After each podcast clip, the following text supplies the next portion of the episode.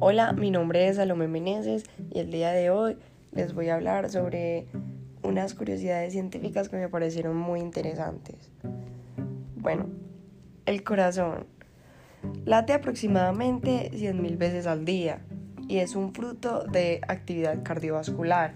Este emite 5 litros de sangre por minuto y pues el total de esto implica 300 litros cada hora, 7.200 diarios y algo más de medio millón de litros anualmente. Bueno, la serpiente pitón. Una serpiente pitón puede tragarse un ciervo entero y también posee una gran agilidad y velocidad al ataque. A la hora de atacar es bastante rápida lo que les permite incluso reptar por los árboles para alimentarse y no solo de frutas precisamente. El telégrafo. El telégrafo fue uno de los inventos que más revolucionó las comunicaciones. ¿Por qué? Pues esto permitía la, comunicación a larga distancia de una forma instantánea. Fue la primera red mundial que se empleó en el mismo lenguaje de todo el mundo, código Morse sembró la semilla para que décadas después surgiera el teléfono. Las mujeres.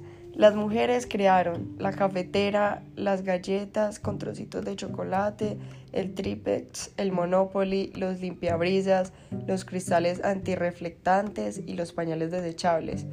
Estos fueron diseñados por diversas mujeres. A muchas de ellas no las conocemos, pero sus ideas tan brillantes transformaron nuestra vida de una forma muy radical. Y por último, el cerebro humano. Este produce electricidad continuamente y la cantidad suficiente como para encender una lámpara diminuta. También este es capaz de procesar imágenes completas en tan solo 13 milésimas de segundo y puede consumir 10 veces más energía de lo que debería, teniendo en cuenta su pequeño tamaño. Y listo. Muchas gracias.